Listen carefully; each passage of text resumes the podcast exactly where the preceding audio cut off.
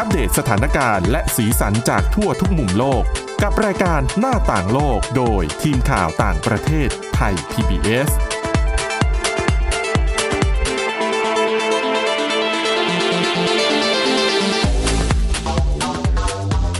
ดีค่ะ คุณผู้ฟังค่ะ พบกันอีกครั้งกับรายการหน้าต่างโลกค่ะ วันนี้พบกับดิฉันสวรักษ์จากวิวัฒนากุล และคุณทิพย์ตะวันธีรนัยพงค์ค่ะ สวัสดีค่ะค่ะอะแน่นอนนะคะ รายการของเรานั้นก็จะอัปเดตข่าวสารสถานการณ์แล้วก็ข่าวสีสันจากทั่วทุกมุมโลกเอ่อสัปดาห์ที่แล้วนะคะมีอยู่ข่าวหนึ่งนะคะ เป็นข่าวด้านสิ่งแวดล้อมที่พาดหัวข่าวของสำนักข่าวระดับโลกค่ะแทบจะทุกสื่อเลย นั่นก็คือการเผยแพร่รายงานของ UN นะคะพาดหัวข่าวออกมาน่าตกใจมากนะคะพาดหัวข่าวนั้นบอกว่าเอ่อสถานการณ์การเปลี่ยนแปลงของสภาพอากาศโลกเนี่ยมันทำให้สัตว์และพืชมากถึง 1 ล้านสายพันธุ์ เสี่ยงที่จะสูญพันธุ์ แล้วสาเหตุของปัญหาทั้งหมดนี้ค่ะเกิดจากมนุษย์ค่ะอืมนะคะ ก็อันนี้เป็นรายงานนะคะที่จัดทำโดยหน่วยงานความร่วมมือระหว่างรัฐบาล ว่าด้วยความหลากหลายทางชีวภาพและก็ระบบนิเวศนะคะ ก็รวบรวมจากแหล่งอ้างอิงถึง 15,000 รายงานต่อชิ้นนะคะ แล้วก็ใช้เวลาทำนานถึง 3 ปี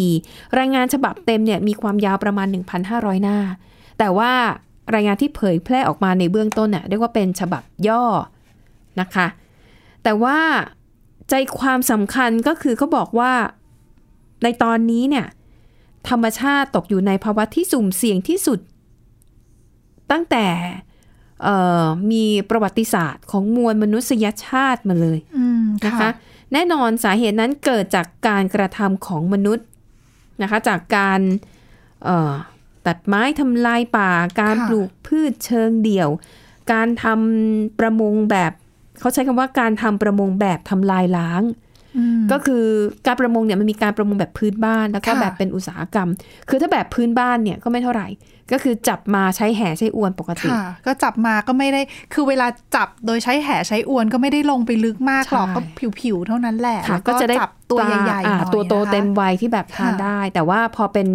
การประมงแบบทำลายล้างเนี่ยก็คือ ใช้อวนลากคลูดไปตามพื้นอืมแล้วก็ดึงขึ้นมา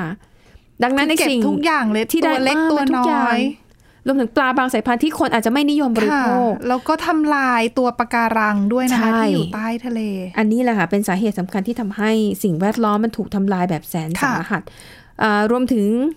ที่เขาเอ่ยถึงนะคะ อย่างค่ะปัจจัยหลักๆ อย่างในอินโดนีเซียเนี่ยการตัดป่าไม้เพื่อเอาที่มาทำเป็นปลูกปาล์มอืม ปลูกปาล์มน้ำมัน แล้วพอถึงเวลาทีก็มาเผาค่ะเพื่อที่จะปรับก็ดินยิ่งทำให้สภาพอากาศแย่ไปด้วยนะคะแบบนี้ใช่ไม่ใช่แค่อินโดนีเซียนะมาเลเซียก็เป็นปัญหานี้เหมือนกันนะคะใช่ที่ไปนะคะถางป่าแล้วก็ทำให้ตัวสิ่งมีชีวิตหลายหลายสายพันธุ์นะความที่อหลายู่กในหลาป่ายมันหายไปใช่ค่ะเริ่มอืมลดจำนวนลงจนเสี่ยงต่อการสูญพันธุ์เยอะเลย ใช่นะคะ แล้วก็รวมถึงการปลูกพืชเชิงเดี่ยว ค่ะอะอย่างทำไร่ข้าวโพดก็ทำแต่ข้าวโพดอย่างเดียว หรือว่าปลูกอ้อยก็ปลูกแต่อ้อยไปอย่างเดียวเนี่ยค่ะปรากฏว่ามันทำลายความหลากหลายทางธรรมชาติ แล้วมันทำให้สัตว์และพืชหลายสายพันธุ์ปรับตัวไม่ได้ค่ะก็ดิฉันว่าสูญพันธุ์ไป อีกส่วนหนึ่งก็คือเรื่องของการสร้างเขื่อนก็เป็นปัญหาเหมือนกันนะคะอือฮึอย่างค่ะทางแถบแม่น้ำโขงลุ่มแม่น้ำโขงเนี่ยก็มีหลายสายพันธุ์ที่เสี่ยงต่อการสูญพันธุ์เหมือนกัน เพราะว่าการทางทำลายตอนเหนือป่าทางตอนเหนือสร้างเขื่อน แล้วก็เหมือนค่ะทำให้น้ำเนี่ยมัน คือโดนควบคุมแล้วน้ำมันแห้งแล้งลงอะค่ะค่ะ ก็ทำให้เหมือนไม่อุดมสมบูรณ์เท่าเดิม ก็ทำให้สัตว์ที่เสี่ยงต่อการสูญพันธุ์ ก็ยิ่งมีโอกาสที่จะสูญพันธุ์ได้มากขึ้นใช่รวมถึงการทำอุตสาหกรรมเหมืองแร่ทั้งหลายค่ะด้วยนะคะ ก็จากการกระทำเหล่านี้ล่ะค่ะ มันทำให้ธรรมชาตินั้นถูกทำลายในอัตราที่รวดเร็วอย่างที่ไม่เคยเกิดขึ้นมาก่อนค่ะนะคะ ก็ในรายงานก็ระบุว่า ตอนนี้นะคะมีสายพันธุ์พืชและสัตว์เอ่อ25%ที่กำลังเสี่ยงต่อการสูญพันธุ์แล้วก็ถ้าบวกอีกที่ก็คือประมาณ 1 ล้านสายพันธุ์อืมนะคะ แล้วก็เชื่อว่าในเวลาอีกไม่กี่สิบปีข้างหน้านะคะ ก็ไอพืชและสัตว์ที่ตกอยู่ในความเสี่ยงก็คงจะค่อยๆ สูญพันธุ์ไปเรื่อยๆนะคะค่ะก็แน่นอนปัจจัยหลักนะคะ ก็คือมนุษย์ที่เป็นตัวการก็คือวิธีการใช้พื้นดินนี่เปลี่ยนแปลงไป จากเมื่อก่อนเป็นการเพาะปลูกเพื่อ ใช้บริโภคเท่านั้น แต่ว่าค่ะตอนนี้พอมันเป็นอุตสาหกรรมอืมจำนวนประชากรโลกเยอะขึ้นค่ะเเอ่อมนุษย์ก็ต้องพยายามหาทางผลิตเอ่ออาหารอาหารให้มากพอค่ะสำหรับรองรับประชากรโลก แม้แต่ในทะเลก็เช่นกันอย่างที่บอกก็คือค่ะการทำประมงแบบทำลายล้าง แต่เดี๋ยวนี้ก็เริ่มมีแนวคิดเรื่องของการกินแมลงเยอะขึ้นนะในตะวันตกอือฮึ คือบ้านเราการกินแมลงอาจจะเป็นเป็นเรื่องข้ปกติ เป็นเรื่องวัฒนธรรมของเราเองด้วยค่ะแต่ว่าทางตะวันตกเนี่ยเขาก็อาจจะไม่ค่อยไม่ค่อยกินกันสักเท่าไหร่ แต่ว่าอืมในในกลุ่มที่รณรงค์เรื่องของการอนุรักษ์สิ่งแวดล้อม แล้วก็เรื่องของการสนับสนุนเรื่องของความมั่นคงทางด้านอาหารเนี่ยรวมทั้งตัวองค์การระหว่างประเทศเอง ก็ออกมาสนับสนุนการกินแมลงเหมือนกันอือฮึก็ทำออกมาใช่ค่ะได้ในหลาย ๆ อย่างนะคะ เพื่อส่งเสริมให้มีการบริโภคกันมากขึ้น เพราะว่าข้อดีของแมลงก็คือโอเคหนึ่งมันเป็นแหล่งโปรตีนอืมนะคะใช่ไม่แพ้ค่ะกับเนื้อสัตว์ แล้วกระบวนถ้าสมมติในกรณีที่ต้องการเลี้ยงเป็นฟาร์มเนี่ยค่ะเขาบอกว่าทรัพยากรที่ใช้ในการเลี้ยงน้อยกว่า น้อยกว่าการเลี้ยงปศุสัตว์อย่างอืมวัวอ่าหรือ ควายค่ะหรือหมูอะไรพวกเนี้ยรวมถึงค่ะของเสียที่สัตว์เหล่านี้ปล่อยออกมาเป็นก๊าซมีเทนค่ะนะคะ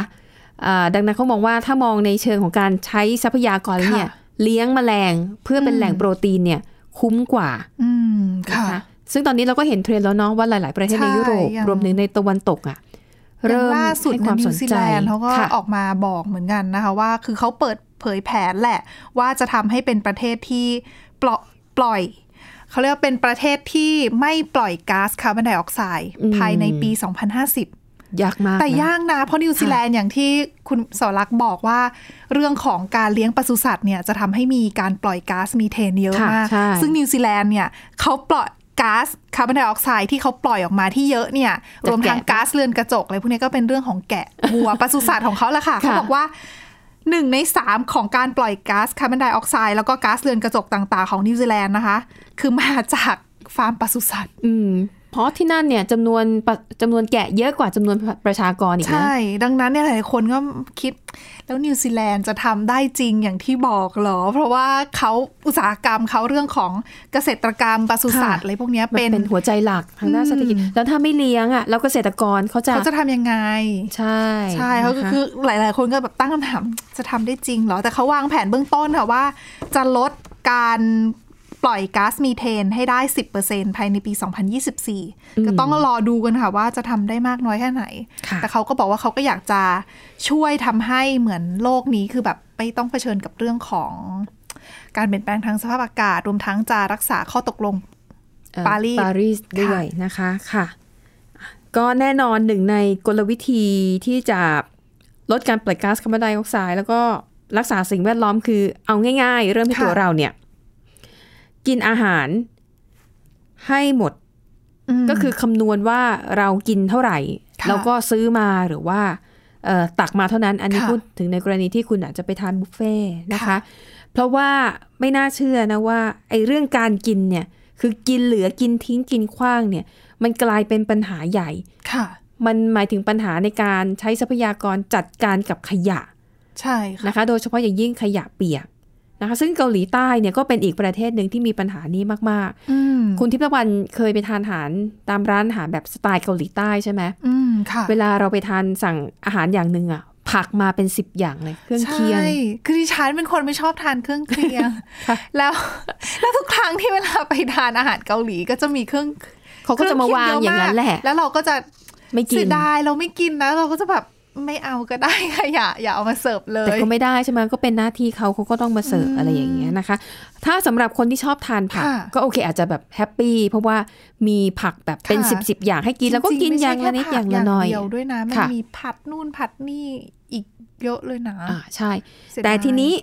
แน่นอนก็มีคนเกาหลีใต้ค่ะบางคนที่ไม่ได้ชอบทานค่ะไอ้เครื่องเคียงที่ว่าไม่เนี่ยทุกอย่างค่ะนะคะ แล้วมันก็เลยเป็นปัญหาว่า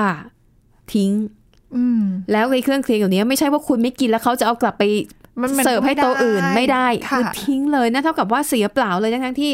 ลูกค้าอาจจะไม่ได้แตะต้องอาหารค่ะจานนั้น หรือว่าเครื่องเคียงจานนั้นเลยนะคะค่ะมันทำให้เกาหลีใต้เป็นหนึ่งในประเทศที่ทิ้งอาหาร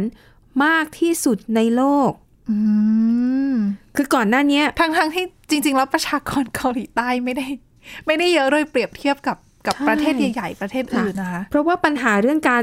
กินอาหารแล้วทิ้งอาหารเหลือเนี่ย ส่วนมากเราจะได้ยินคือในฝั่งอเมริกากับยุโรปใช่เพราะว่าใช่เป็นประเทศที่คนค่อนข้างจะเลือกกิน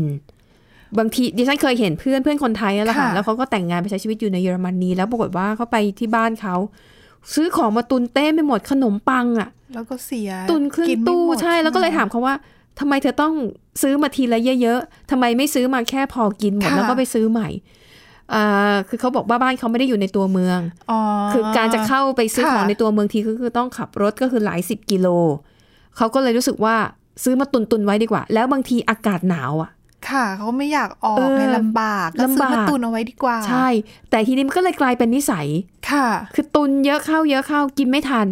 ใช่ก็ต้องทิ้งมันก็เอาไปต้องทำอะไรทิ้งไม่ได้ไง ใช่แบบเพื่อนก็บอกว่าสียดยเสียทั้งเงินอย่างขนมปังสียทั้บางทีเขาจะไปวางไว้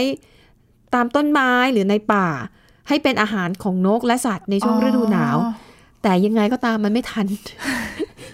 มันเพต้องราะว่าทิ้งเหลือซื้อเหลือทิ้งใช่เยอะมากค่ะ แล้วผักผลไม้ถ้าไม่สวยค่ะคือรูปทรงบิดเบี้ยว ไม่ได้เสียนะค่ะ คือมันไม่สวยคัดทิ้ง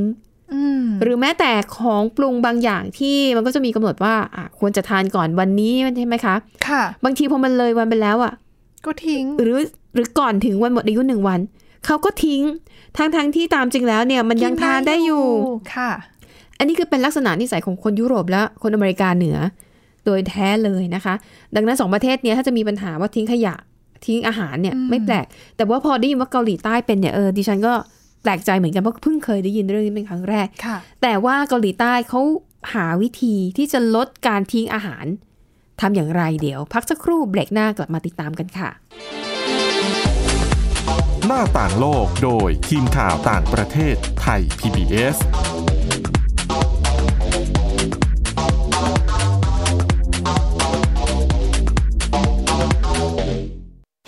อยู่ที่ไหนก็ติดตามเราได้ทุกที่ ผ่านช่องทางออนไลน์จากไทย PBS Digital Radio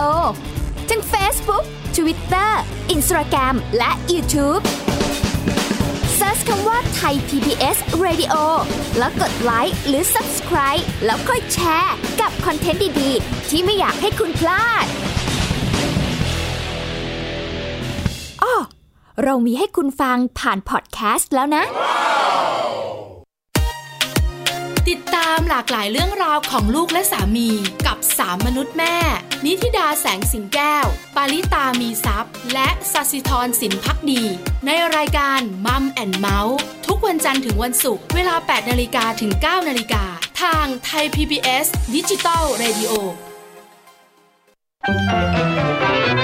สบัดจินตนาการ สนุกกับเสียงเสริมสร้างความรู้ในรายการ เสียงสนุกทุก วันจันทร์ถึงวันศุกร์เวลา 16 นาฬิกาถึง 17 นาฬิกา ทางไทย PBS ดิจิตอล Radio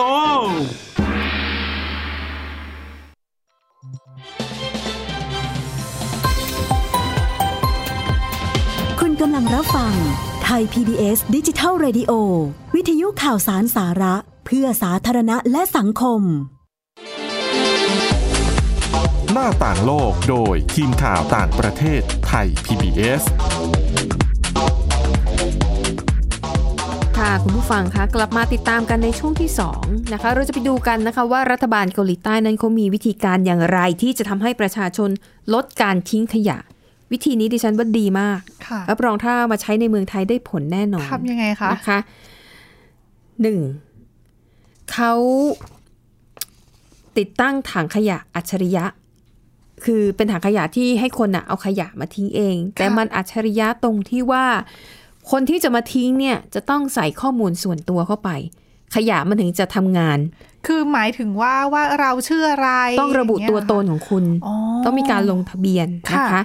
เอ่อวิธีใช้งานก็คือว่า เวลาที่คุณนำขยะไปทิ้งเนี่ย มันจะคิดราคาตามน้ำหนัก คือหมายถึงว่าถ้าเราไปทิ้งเนี่ยต้องเสียเงินด้วยเหรอคะ ใช่ ทิ้งขยะแล้วเสียเงิน ดังนั้นคิดดูถ้าคุณขยะไม่ทิ้งคุณเยอะเลยเก็บเท่าไหร่ คุณก็ค่ะต้องจ่ายมากขึ้นเท่านั้นนะคะ และวิธีที่จะทำให้คุณทิ้งขยะ ในปริมาณที่มีน้ำหนักน้อยมากที่สุด ก็คือเขาบอกว่าพยายามหาทางทำให้ความไล่ความชื้นออกไปให้หมด ค่ะ นะคะอ่าอย่างบ้านเราเนี่ย คือถ้าล้างจานแล้วเศษขยะ ก็ก็จะไปกองกองๆแล้วก็มัดใส่ถุงแล้วก็ไปโยนทิ้งลงถังขยะเลย อันนั้นก็คือจะชุ่มไปด้วยน้ำใช่ไหมคะ มันก็หนัก แต่ถ้าเป็นเกาหลีใต้เนี่ยเขาก็อาจจะแบบอะไรที่มันย่อยสลายได้ ก็อาจจะเอาไปเทลงดินลงกระถางต้นไม้แล้วก็ฝังกลบ ก็คือเพื่อเป็นปุ๋ยด้วยอนาคต หรือไม่ก็ต้องทำให้มันแห้ง เช่นอาจจะต้องเอาไปตากแดด หรือต้องหาวิธีการจำกัดเอ่อกำจัดขยะให้ได้มากที่สุดเพื่อให้น้ำหนักขยะที่จะเอาไปทิ้งค่ะเนี่ยน้อยที่สุดลงค่ะ ใช่ แล้วนอกจากนี้นะคะเขาก็ยังเอ่อเก็บรายเดือน ครอบครัวไหนที่มีสมาชิกเกิน 4 คน จะต้องจ่ายค่าถุงขยะเดือนละประมาณ 180 บาท แล้วรัฐบาลเนี่ยจะสนับสนุนให้ทุกครัวเรือนเนี่ยทำปุ๋ยหมักค่ะคือแต่ถ้าคุณอยู่ในคอนโดอาจจะไม่ที่ทางอาจจะไม่สะดวกนะอาจจะทำเป็นส่วนกลาง อ๋ออาจจะเป็นสวนบนดาดฟ้าค่ะหรือให้ทุกบ้านในคอนโดทุกครอบครัวนำค่ะอาหารที่เป็นขยะแบบย่อยสลายได้เอามารวมกัน แล้วไปทำเป็นปุ๋ย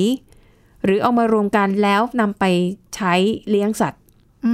มซึ่งจริงๆในเมืองไทยมีนะคะ ที่พวกที่เลี้ยงหมูอะค่ะเขาก็จะตระเวนเก็บอาหารจากอาหารโรงเหลืออาหารบ้างค่ะโรงเรียนอะไรแบบเนี้ยแล้วก็เอาไปเลี้ยงสัตว์ค่ะนะคะ ซึ่งรัฐบาล สนับสนุนเรื่องนี้อย่างจริงจังค่ะนะคะก็คือทำหลายอย่างควบคู่กันไปด้วย ตอนนี้นะคะถังขยะอัจฉริยะที่ใช้วิธีชั่งน้ำหนัก แล้วก็คิดค่าใช้จ่ายเนี่ยค่ะก็ในเดือนมกราคมที่ผ่านมานะคะ เขาบอกว่าถังขยะแบบนี้มีทั้งหมด 75,425 ใบ นะคะ ก็กระจายอยู่ทั่วประเทศ แต่ว่าอยู่ในกรุงโซลเนี่ยเยอะที่สุดค่ะนะคะเขาบอกมาตรการนี้ทั้งมาตรการเก็บเงินทั้งสนับสนุนให้ทำเป็นปุ๋ยหมักเนี่ยนะคะ ช่วยลดปริมาณขยะได้ถึง 400 ตันต่อวันสี่ร้อยตันเลยต่อเหรอคะวันถูกต้อง นี่มีถังขยะแค่สี่กว่าสี่หมื่นกว่าใบเองนะ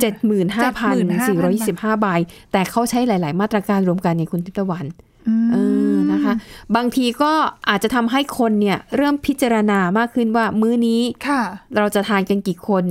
ควรจะปรุงอาหารเท่าไหร่ก็คือทำให้พอดีทานแล้วก็ค่ะหมด เพื่อที่จะไม่ให้เกิดขยะ แต่แบบเนี้ยวิธีการแบบเนี้ยค่ะอย่างพวกร้านเขาเรียกอะไรร้าน ร้านอาหาร ร้านอาหารใช่ค่ะจะลำบากนะคะ เพราะว่า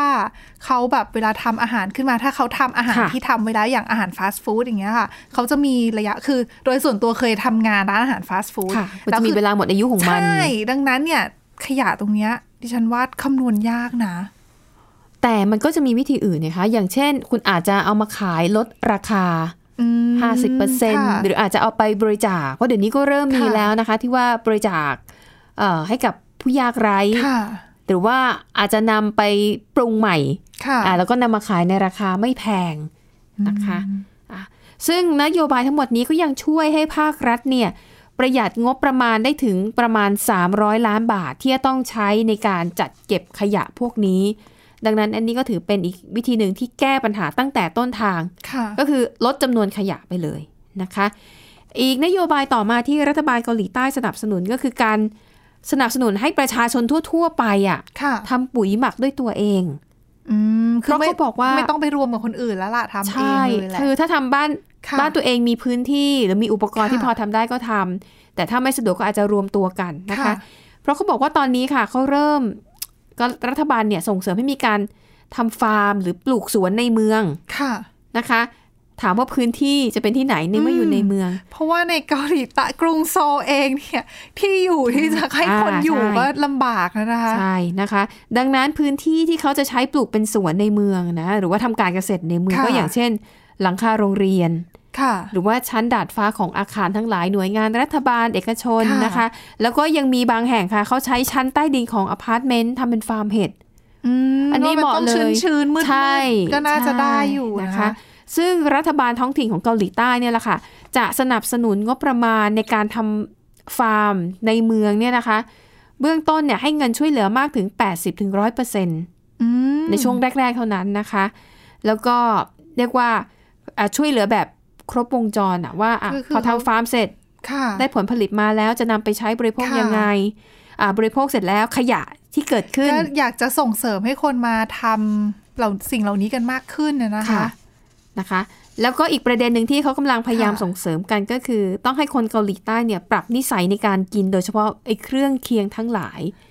ค่ะ คือแต่มันเป็นวัฒนธรรมของเขาเลยนะคะ คุณสวรักษ์มันก็จะปรับยากไหม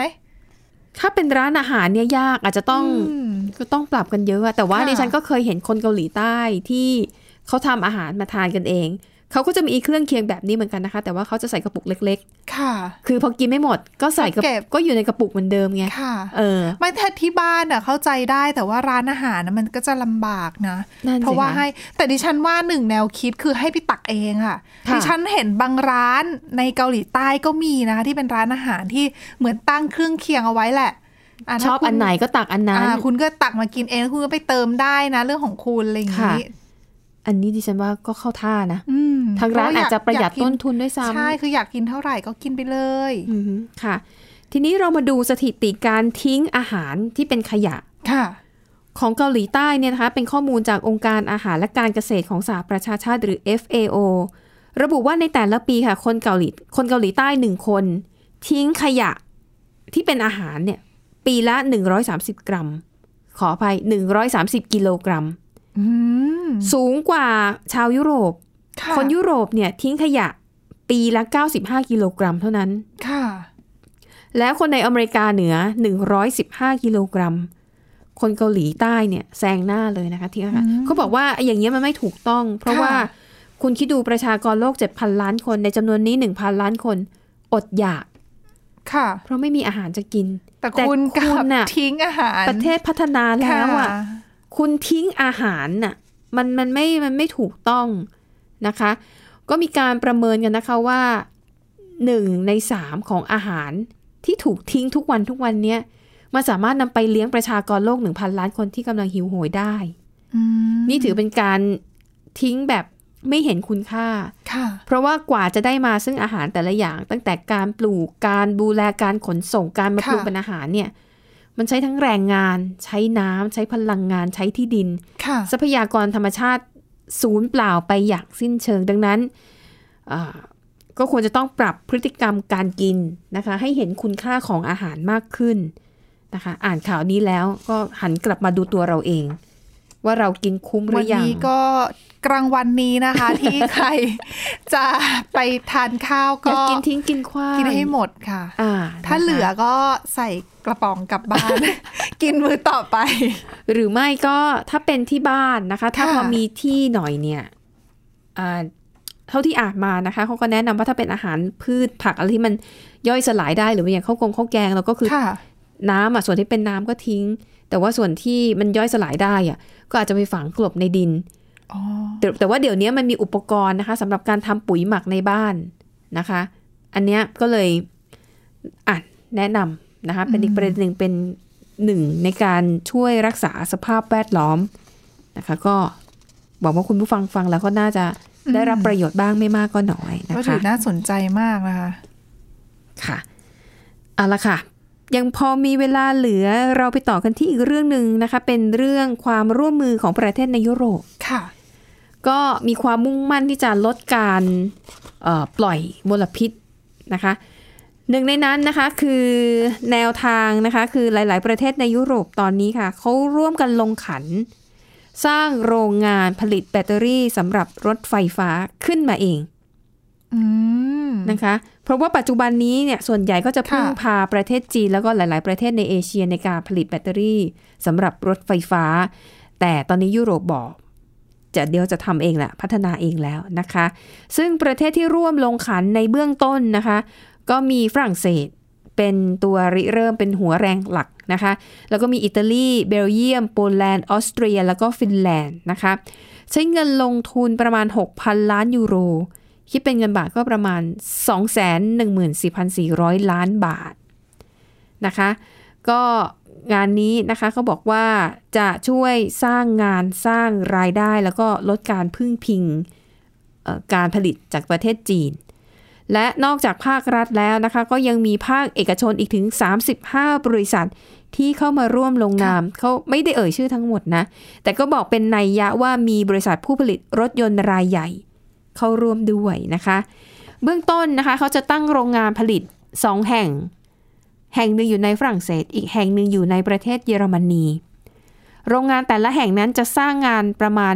1,500ตำแหน่งนะคะ แต่ว่าในช่วงต้นเขาบอกว่าในอีกไม่กี่เดือนข้างหน้าเนี่ยโรงงานที่ฝรั่งเศสจะเปิดก่อนค่ะแล้วก็จะมีคนงานก่อนเบื้องต้นก็คือ 200 คนนะคะอะอันนี้ก็เป็นอีกข่าวดีๆ ก็น่าสนใจเหมือนกันนะคะเขาบอกว่าสาเหตุเนี่ยพวกบอกว่าอยากทางสหภาพยุโรปเนี่ยอยากจะให้มีการร่วมมือร่วมแรงกันอย่างจริงจังสำหรับประเทศในยุโรป ร่วมกันสร้างแบตเตอรี่ขึ้นมาเองนะคะ เราจะได้ลดการพึ่งพา จากประเทศอื่น ๆ แล้วก็ตอนนี้เนี่ยเราต้องการการผลิตที่มากขึ้น เพราะว่าใช้กันเยอะขึ้น เพราะว่าใช่ในอีกไม่กี่ปีข้างหน้าคือยุโรปเขาก็เคยประกาศไว้หลายประเทศประกาศไว้ว่า